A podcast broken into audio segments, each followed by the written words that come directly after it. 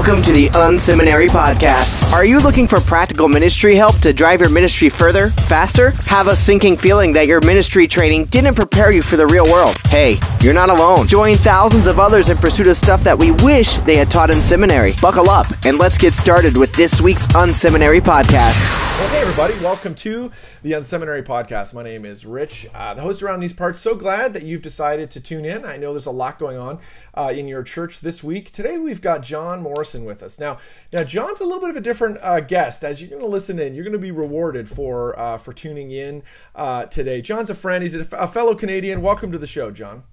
Thanks so much, Rich. It's great to be on this side of the podcast. I've been listening for a long time now, and it's great to be a guest now. So hopefully, I can add value to your listeners some way with telling my story a bit. No, it's great. So for folks that don't know, I uh, was born and raised in kind of central Canada, around Toronto. Um, Jon is from the West Coast. Uh, everybody at this part of the world just you know feels jealous of them. So uh, happy to have you here. But now, Jon, a lot of people that come on the show, they tell these amazing stories about their own personal transformation. About you know, like I'm I was leading a church of four people, and before I knew it, it was a church of four thousand. Like, or um, we raised a bunch of money and did this amazing thing. Jon actually has an interesting story uh, that I'm hoping he'll tell. It's it's kind of a little bit of a personal story around his own ministry journey. Uh, I'd love to hear a little bit about that, Jon. If you could tell us kind of what has brought you to the season that you're in now. Well, hey, that's a great uh, question and one I'd happily tell. But I also want to say that I love those rags to riches stories because they encourage me so much. It's great to know that those things happen, and uh, and many of my f- friends have had the opportunity to do that. I thought we were doing that at this one church that I was at the last assignment. We saw uh, great growth in a church that was over 100 years old, and I thought, you know, we were putting chapters together to write a book about how to take over an established church and lead it into the 21st century. And I was very encouraged by some of the growth that we saw uh, new people coming, baptisms uh, regularly. We saw debt being paid off. And then there was a, a bit of a vacuum in our leadership. My executive pastor uh, got a promotion to a, a different place, so the, the, district office, I guess you could call it. Mm-hmm. And that created a bit of a power vacuum in the sense that I was in a teaching pastor, executive pastor model, so a co leadership. And then we decided, and I recommended my own basically layoff, in that I said, hey, I think we should go to a lead pastor model because uh, I think it's more efficient. I had lots of reasons why I think the traditional model does work a little better. And the board said, yeah, we totally agree with you. In fact, we were thinking the same thing. And I was thinking because we had all this uh, success and you know we're building up lots of momentum and excitement and there was a buzz in the church i thought for sure that i would be the guy to be right. honest with you. And then my life literally fell apart in one meeting when i heard the words uh, search committee. Mm. and i knew that at that point my uh, my season was over. And i mean I, I was thinking did i overreact to this? Is this really uh, happening you know, we had a, a my wife was pregnant. Uh, it was Christmas was coming. I thought for sure it wasn't, but uh, hmm. yeah, I, I, realized that um, they thought I was too young to be the leader. While they liked who I was, they said it wasn't about character or sin. It was about uh, basically me being too young to lead a church of that's been over 100 years old. So hmm. that was very disheartening and yet I see that out of it, God has uh, used that time that I had. I had I got a, a generous severance package, which was great. Mm-hmm. We had another baby, our second second baby there. So with a toddler around and a newborn, it was great to have some time away. And I also had lots of time to to think, who am I as a as a young leader in the mm-hmm. church? How can I still contribute? Hmm. so it was never a matter of you know being all bitter about the church. Uh, it was actually about you know what can I contribute going forward from here? How can I um, how can I re-engage myself as a 30-something leader in the church? So hmm. there's a long answer to a short question. No, no, that's good. You know, was the was the sense not that I want to lean in on your pain too much, but what was the idea like that there was there seemed to be consensus like, hey, we're happy with Jon doing what he's doing when there was someone in that executive pastor role, but once that escaped. Um, then it was like, whoa, wait a second. This we're we're just not sure that that's really a winning solution. Yeah, and in fairness to the board, they had to make a very tough decision, and so mm-hmm. I understand that maybe they were looking for a different skill set to to lead a church that was multi generational. Mm-hmm. Uh, but at the end of the day, their decision uh, resulted in in uh, in me, you know, not, not having a job anymore. So wow. Uh, we had to we had to make a tough decision in response to that to say, you know what, it seems like the writing's on the wall for us here, and so we had to make the tough decision to say maybe God has something else, and so we had to leave, you know, really close friends that we had, and and now just seeking God to see what's mm-hmm. next. But I still always want to tell the story with a, the positive angle, and that out of this, God has really allowed me to spend time with my family, which I value a great deal. Mm-hmm. He's allowed me to rethink some of the stuff that we'll probably talk about here, mm-hmm. and so that I can add something with a fresh voice to a mm-hmm. conversation that I think needs to happen in the church mm-hmm. about how to engage with my generation, the millennial mm-hmm. generation. Mm-hmm. mm-hmm. Yeah, that's cool. Why don't we jump into that? You know, I think the um, obviously you, outside of this pastoring role, you're you've also you know you've been a blogger, an author. You've written at least one book, I think maybe two. Yeah, um, two now. Yeah, and so you know you sit in an interesting position to kind of sit back and say, what are the kind of trends that you're noticing in um, you know the broader church context? What are the things you're thinking about, or you're thinking we should be thinking about from your seat? Right. Well, I mean, I think a lot of your listeners would be familiar with George Barna's recent book, The State of Pastors, where they uh, released the Barna Research Group, which has been really eye opening and humbling for us uh, who grew up in the church and who are leaders in the church to see that across North America, uh, pastors are getting older. Mm-hmm. And so that kind of conflicts with the current uh, population trends in North America, which say that the millennial generation is now the largest generation out there, and yet we are uh, grossly underrepresented in church leadership. Mm-hmm. So I think in the workforce today, one in three uh, workers is a millennial and that's of course someone born between 1980 and 2000 depending on where you draw the line. Mm-hmm. but i think that's a kind of a consensus age there. Mm-hmm. so one in three in the workforce is a millennial which is probably scary to a lot of employers but I, think, I, still think millennials bring a lot to the table uh, but we can get into that if you want. But only one in seven pastors are under 40 in a church. And so i mean what, whatever you want to interpret with that stat i'm sure many opinions will be out there but it's just interesting to see that you know if, if we are serious about passing the baton on to the next generation, then we have to be willing to take risks on. Uh, I mean, I'll just make it personal. Leaders like me, who mm-hmm. yes have many faults and and don't see the whole picture, but need to learn to be able to grow mm-hmm. and and take the leadership. So uh, I hope that out of my pain in saying having people look at me and say, "No, you're too young," I can say, "Well, mm-hmm. actually, you know, maybe I can raise up an army of of young people who can help uh, lead the church into the, the, next wave, and then maybe even instill confidence in some uh, Gen Xers or baby boomers that you know millennials can can do a good job. We're not like the media portrays us to be, which is like lazy, narcissistic. I mean, we are those things, but we're also a lot of other good things too. Right, right. I just think it's funny that every time you see uh, something in the news about millennials, it's always negative, right? Like I right. saw this. I saw this one question on it. It was a headline. It said, "Why are millennials so obsessed with food?" I was like, well, I think probably because we need to eat. Yeah, because you want to get food. Keep us alive, and so we like to we like food. I enjoy food myself. Nice. Uh, but anyways, I'm just thinking, uh, trying to rethink how uh, we can uh, build up trust. And so one person told me a mentor uh, kind of took me under his wing for a bit, you know, when we were in a real hurting section and of life, and said, you know, it would be very easy for you to take revenge out on this on mm. these people. You know, maybe a couple of board members that you didn't get along with that had it out for you or whatever. Mm. But he said the best revenge is a life well lived. Mm. And, uh, you know that is that is so what Paul said to Timothy too, right? Do not mm. let mm-hmm. anyone look down on you because you are young, mm-hmm. but set an example, right? Mm-hmm. In the way you live your life and how you mm-hmm. talk and how you have your faith with God. Mm-hmm. So I mean, I mean, that I don't know how that was advice because I've been reading First Timothy for my whole life, right? right. I love that verse about do not let anyone mm-hmm look down on you because you're young. And so it's right there. And so I think if I can set an help set an example in some ways, you know, even someone that's been say quote burned by the church. I mean, I learned that in seminary mm-hmm. about how you're going to have a tough experience at some point. Things are going to go uh, awry for you at one point. Everyone's going to have a scar to bear. Every mm-hmm. pastor will carry that at one point. I had mine early. Mm-hmm. Uh, I learned that, but then to actually have to go through it and to say, I still love the church. I still believe it's the hope of the world. I still mm-hmm. believe that lost people matter to God and that church mm-hmm. is his greatest vehicle to reach them. Mm-hmm. Very cool. camp too, right? We're both camp guys. yeah, yeah, exactly. I understand camp sure helps, but churches working with camps. Oh uh, no, absolutely, yeah. The local, there's nothing like the local church for sure, by by any means, when it's done well. That most definitely. Why don't you give, you know, uh, so funny personal anecdote and all this. I was born in 1974. I'm a Gen Xer.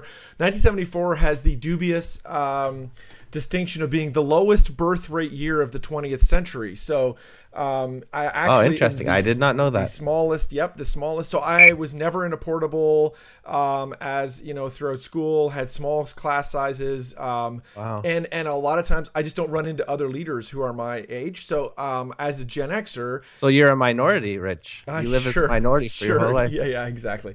Um, so you know, why would you say why, why would you say that there is hesitancy from, or or why is that trend that um, you know, so few uh, pastors or so few churches are led by uh, folks that are millennials. Why is that? Oh, I mean that's that's a long conversation. But I think a few things is, uh, you know, if we if we do believe what the media says about millennials, then you know they can't get off their phones. They show up late to work. They uh, are addicted to uh, porn and their social media and, and, themselves and everything, right? But um, I think probably one of the biggest things that that uh, they represent a threat sometimes. I mean, I, I, listen to some of my pastor friends who are a bit older, longer in the tooth, mm-hmm. and they don't even know how to what to do with social media. Right? It seems like everything has changed, mm-hmm. and I would think that you know that's kind of what like the taxi drivers feel about Uber, and that's mm-hmm. what Christian bookstore owners feel about Amazon, and mm-hmm. all these things have been disrupted by this huge revolution in communication and how mm-hmm. people engage and how they uh, what what they expect and, and the church to think that we're immune from it would be totally naive. Mm-hmm, mm-hmm. So while some churches I think can get along just fine, saying you know what we're not going to uh, we're we're going to kind of hunker down and we're not going to do social media, we're not going to get engaged in all that. I think they see it as a threat, and so mm-hmm. anybody who represents that that's comfortable with it, you know, they kind of represent social media because they're young and they they are always on their phones too, you know, and so I think you know maybe maybe I probably don't do it justice either too because I, I embrace these new technologies mm-hmm. so quickly and it, I'm comfortable with them. It's kind mm-hmm. of the air that I've breathed through mm-hmm. those formative years of my 20s, right? Like that's mm-hmm. when the rise of social media happened. So because I'm so comfortable with it, maybe I represent a threat to some older leaders or whatever and and people like me, but I just think it's funny, Rich, that you know like all these new technologies were always made fun of, right? If you watch right. Downton Abbey and you see the phone come out and the butler just cannot figure out yes. the phone right he right. just hates the phone he's like this thing will never catch on same with electricity mm-hmm. and then you look at when like twitter came out and youtube came out and facebook came out they all got made fun of mm-hmm. until they were completely normal mm-hmm. right so mm-hmm. i think millennials you know we get made fun of and, and like i said rightly so for many things but mm-hmm. soon we are going to be the the ones that have to take over. So. Totally. Well, and even just just this week, I was reading. Um, I, I, actually don't think it was launched this week. I think I was a week behind on it. But the New York Times um, started doing uh, Snapchat stories, and oh, I and I I commented online. I was like that is that that is a tipping point somewhere in for that particular platform you know when when a when a, a literally kind of old school. It doesn't really get much more staid than the New York Times. And the New York Times says, hmm, I think we need to. And I so I was digging into it a little bit, and they actually have six full time people employed on that one um, application just on repurposing for. Um, and it, it's interesting. You should actually, it's it's well worth checking out. They clearly are trying to. I think what they're trying to do is to draw people from Snapchat into their current, you know, into their other brands and they're trying to repackage their content to appeal to a younger generation, which is even, mm-hmm.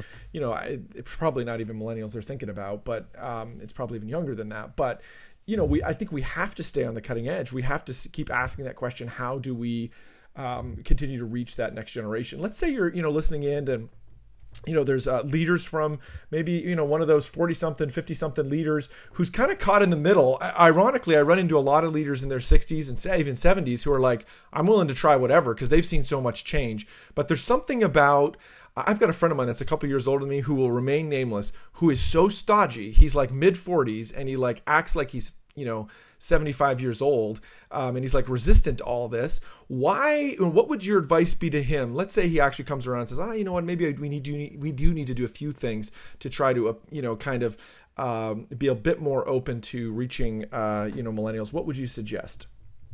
Yeah i think that's a great uh, first, you know, caveat to say, look, this isn't just a not, not all people are the same age. Just because we we uh, label somebody a millennial because they're 1980 to 2000, I think that people are people, right? We right. know that they're loved and made by God, valued by Him, that, mm-hmm. that they are fallen, and so they're going to be distracted by things that are secondary loves, like you know they'll, love technology or they'll mm-hmm. love people more than God, and we'll love other things with all of our heart rather than God. So I get that, and maybe just one example before we get into that is, mm-hmm. I was at a I was at a family gathering just a few weeks ago, and I looked around the room. There was about 20 people there and it was the the boomers in the room that were on their phones, and the millennials were, were uh, correcting them, saying, "Hey, whoa, whoa, whoa! No phones uh, during family time. This is yeah, precious yeah, yeah, yeah, right. time here." And so it was so funny to think, you know what? Some of these issues are actually universal across, oh, totally. not just right. not just one thing. So when I say like, you know, here's how we can reach millennials, I don't even know if millennials know how to reach right. millennials exactly because we're so different. Mm-hmm. I mean, mm-hmm. I heard our friend Carey Nieuwhof once say, mm-hmm. you know, if you bring a bunch of millennials around the dinner table and you start talking to them about what do they what are they looking for in church, uh, if you have 10 millennials around the table, you'll get 12 different answers. Right. and so I right. can only give my perspective of what right. has helped me. Totally. And so I would just say a few things like, hey, you know what? Address.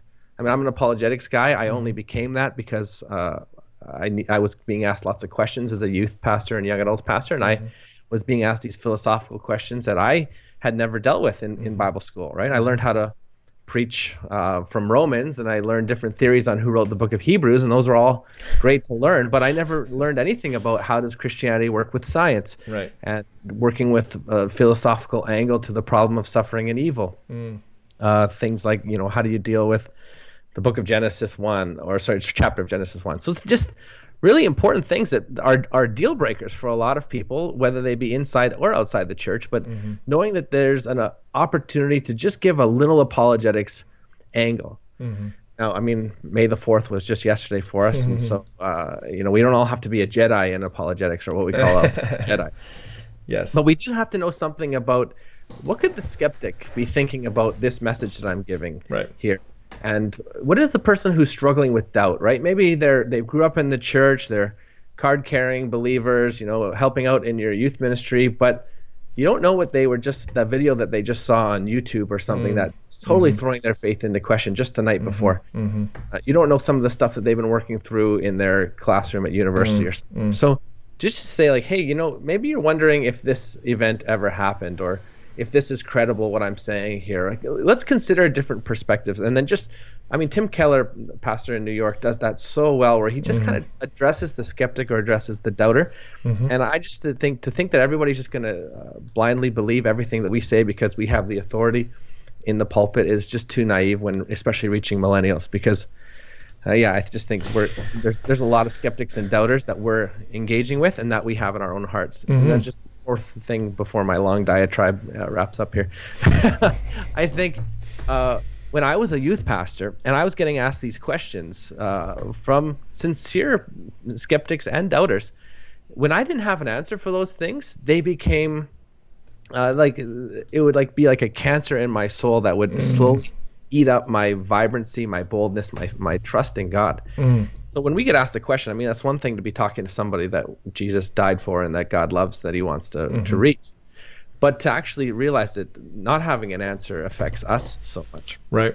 And so it erodes our confidence in our faith. So as an apologetics guy, that's just one thing that mm-hmm. I would mm-hmm. take. I mean, we could t- again talk forever mm-hmm. about having an online community and mm-hmm. uh, the importance of real life community, taking advantage of uh, new opportunities and technologies, not being afraid of it. But mm-hmm. I'll, I'll just rest there in the apologetics answer and say that would be one of the my my hope for pastors is that they would realize that you know people are asking really tough questions inside and outside the church and we have to love them enough to always be ready mm-hmm. to give a reason for the hope we have in jesus are there people uh, are there pastors that you look to or communicators you look to that you think are doing a because there there are um, we had J. Warner Wallace, friend of mine, on. Um, you know, he's an apologetics guy, great guy for sure. Um, does it is he has an amazing uh, apologetics ministry, does a lot of does a lot of great things. He ends up becoming like a special like a guest speaker at a lot of churches.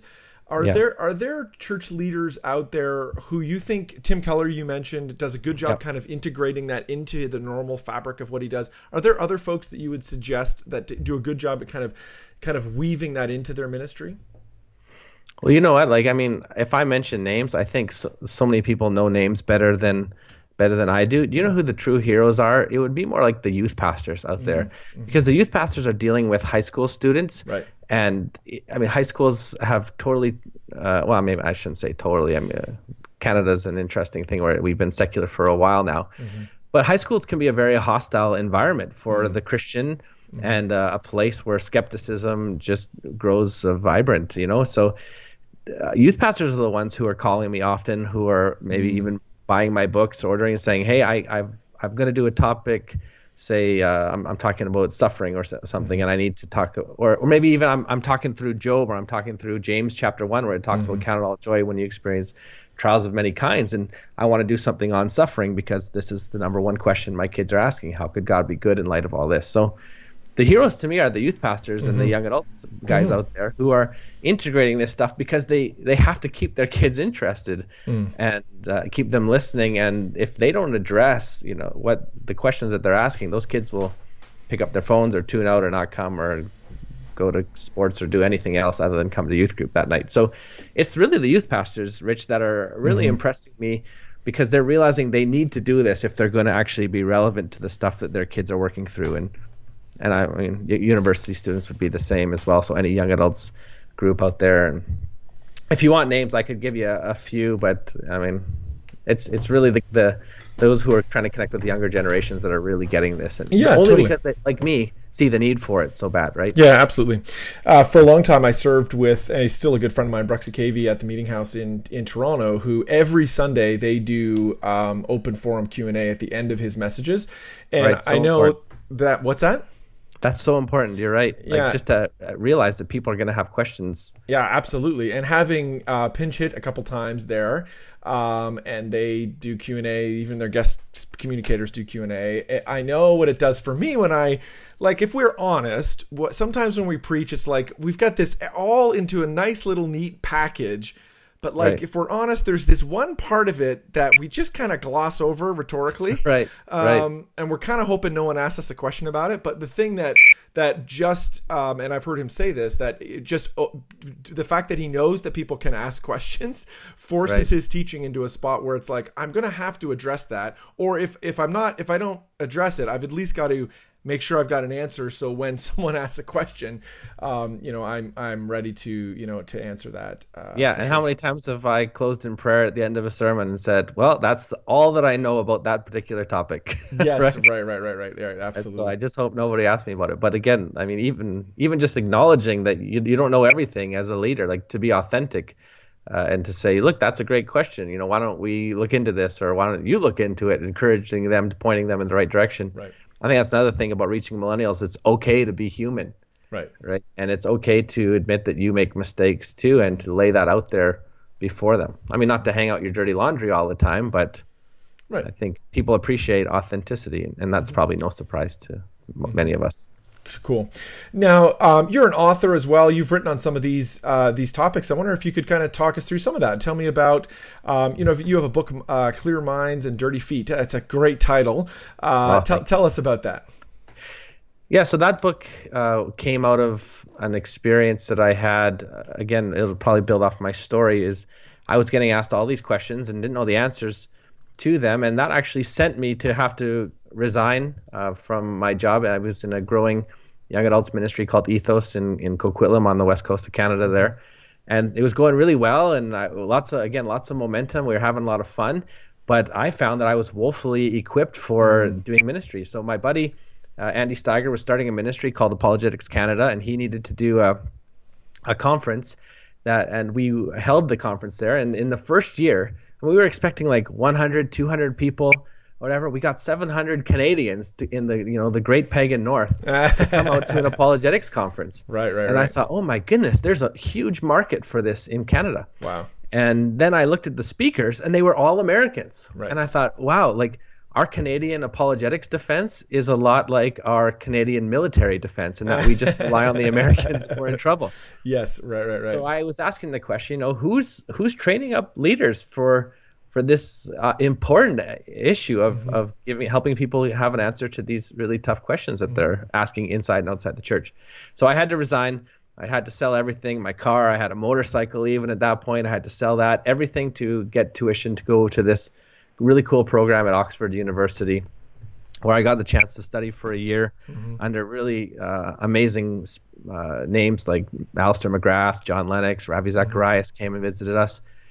And it was just a, a fantastic year. I, I left that uh, and went to Biola University to finish off a master's in apologetics. Mm-hmm. And all that to say, uh, that that was important for me to really establish myself. Like, okay, I'm I'm confident in these questions. I know it, and now I can give to others. And mm. so I had, you know, people giving me scholarship money. My local mm. church had given me money, and this was just a way to say, you know, here's a thank you. And I so I wrote the book Clear Minds, Dirty Feet, with just answers to questions like, hey, how do we make sense of uh, Christianity and, and, science? How did that conversation go? Mm-hmm evidence for God's existence. How did why did good God allow suffering and evil? One mm-hmm. top one, one, chapter on the philosophical answer, but another question, another uh, topic on, or sorry, chapter on when someone actually is suffering, right? So mm. C.S. Lewis writes The Problem of Pain, and it's a philosophical treatise on why God allows suffering and evil. Mm-hmm, mm-hmm. Then he loses his wife Joy to cancer, the love of his life, right? And he's a complete wreck. And mm-hmm. so uh, the answer that you give to somebody going through both you know in a in a philosophy classroom is a lot different than you go with someone who just so lost actually in it. Yeah, totally. I mean, looking at uh, those kinds of things, and and then I was able to present that to the world or to mm-hmm. my mom, my grandma, as a thank you uh, to uh, for all that has been invested in my life. So Clear Minds and Dirty Feet is kind of like my apologetics treatise, yep. which I'm happy to uh, yeah to to hawk because I think it's just full of stuff that other people have taught me that I know. mm. am happy to pass on. Cool. And then you're just releasing a new book here called Life Hacks. Why don't you give us a quick quick kind of overview of that, and uh, then we'll move on with the rest of the episode. Sure. Yeah, I'm, I'm happy to talk about that. Mm-hmm. When I was a youth pastor, I, I wrote a book to give as a gift to my grads. I was single and had lots of time and was ambitious, but also I was more just like unhappy, to say the least, about the caliber of books that you can give to grad mm-hmm. students. Mm-hmm. I mean, like 101 Bible promises for grads. None of my grads I knew were going to read that, right. and just some even the stuff that I would give them wasn't written for young adults. You know, it right. just this this is a great book, but they're not gonna. Right. It's not addressed to them. So I wrote life hacks uh, with them in mind, but then as I was kind of letting other people read it, you know, adults would say, "Hey, this was really helpful for me. This one hmm. chapter here," or uh, you know, and then I I talk about. Uh, the church or whatever and how you need mm-hmm. to love the church and they said oh I, I, really appreciated that and this guy was like retired mm. so it happened to a bigger audience so i didn't call it like the gift for grads. I called it life hacks just because mm. it's something all of us need to know mm-hmm. as we navigate through discipleship in the 21st century. So I rewrote it, and now seven years after the fact, I'm uh, rebranding it, re-releasing it, and I think it's it should be helpful for a lot of people. So yeah, cool. Life hacks is a, a fun little project that I've enjoyed working on in this season when I've had to kind of you know reimagine what ministry in my mm-hmm. country mm-hmm. evangelicalism looks like. This is the Unseminary Podcast. Stuff you wish they taught in seminary. Well, we're going to jump into the lightning round, that part of the episode where we ask similar questions of everybody For that's sure. on the show. Today, we want to ask uh, Jon Morrison. We're just so glad to have you on the show today. Jon, what is an online resource that you're using these days that's helping you out?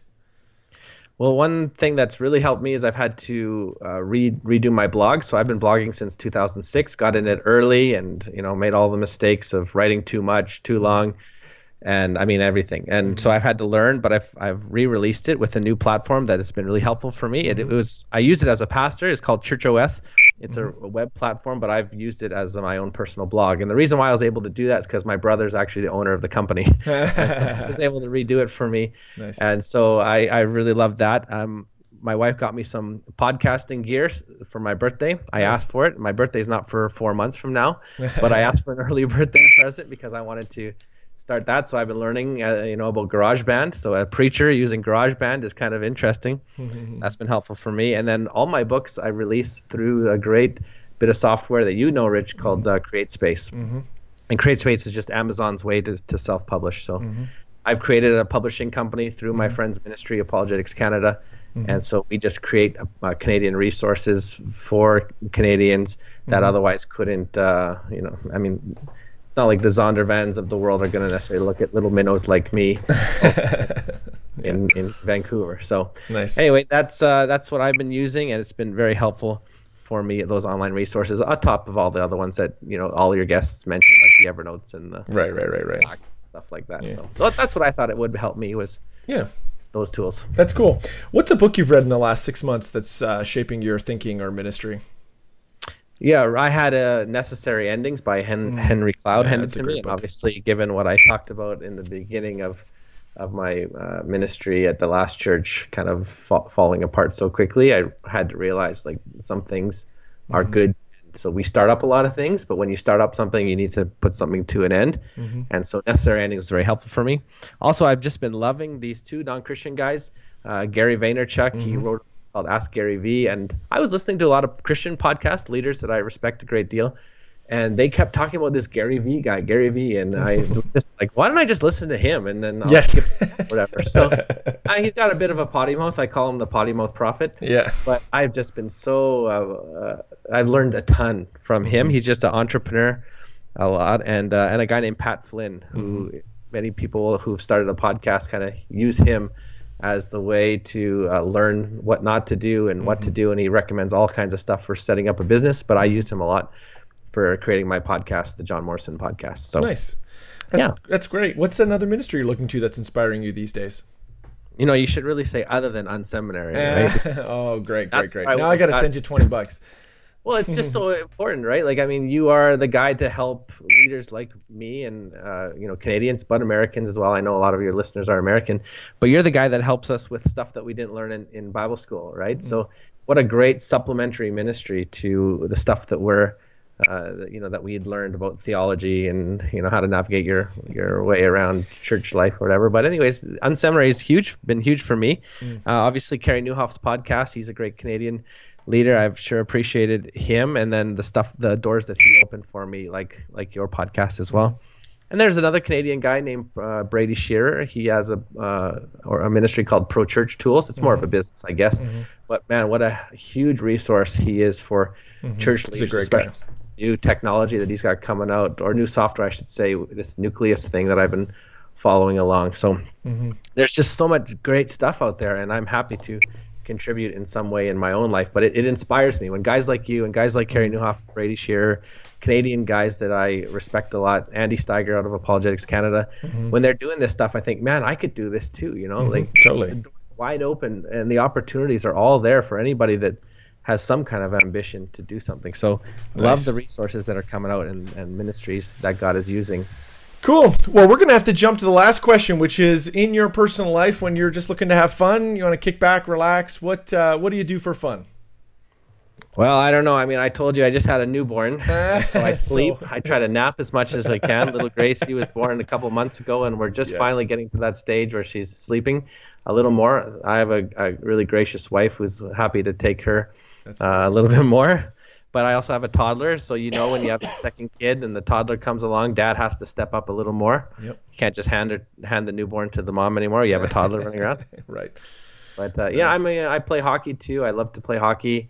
I was a goalie for many years until I was about 20, and then God called me to ministry. But Nice. uh, I yeah, I love to play pickup hockey, and then I work in the yard. I just love yard work. I think as a pastor, yard work is like therapy for me because the grass does what you want, right? yeah, And you, just, it's true. you put the seeds in, you water it, and it grows. You know, and Right. so it's hard to do yard work as a as a Vancouverite. I don't know. You you maybe some people don't know what the weather's like in the Yes. in Vancouver. I always say that it rained twice this year 28 days the first time, and then 34 days the second time it rained. we had a ton of rain, so I was out in the yard yesterday thinking about you asking me this question. I was like, mm.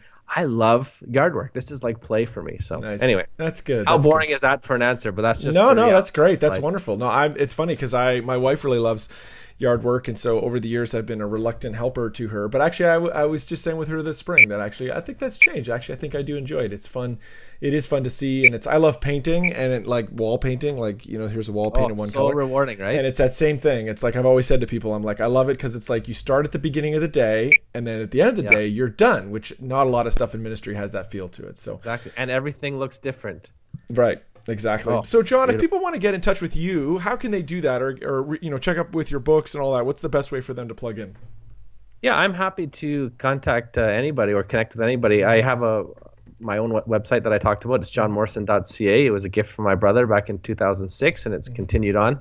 And then there's a contact area there. You can just reach out to me that way, and I'd be happy to answer any questions or uh, you know take any ad- advice or encouragement or anything. So that's the, probably the best way to do it, the easiest way. Um, and otherwise, uh, you know, the, on Twitter, I'm Jon Morrison underscore, and always looking to make a new Facebook friend. So you can reach out to me that way too. So Very cool. Well, thanks so much. Appreciate you being on the show today. thanks, Rich. It was a real pleasure, and uh, like I said, great to be on this side of of the podcast. So happy to help in any way. Appreciate that, Jon. Have a great day. Yeah, thank you so much. Thank you for tuning in to this week's Unseminary podcast. Don't be shy. We'd love to connect. Check out Unseminary Inbox. You can sign up at unseminary.com and we'll send you helpful training resources every week. Plus, you'll gain immediate access to our exclusive members area with tons of resources you can use. Connect with Rich on Twitter at Rich Birch or through email rich at unseminary.com. Don't forget to check out the show notes for this episode at unseminary.com. It includes links to what we talked about today and more. Leave a comment. We'd love to hear from you. Did you enjoy today's episode? Drop by iTunes and leave a review. Thanks again for tuning in to this week's Unseminary podcast. Join us next week when we'll learn more stuff we wish they taught in seminary.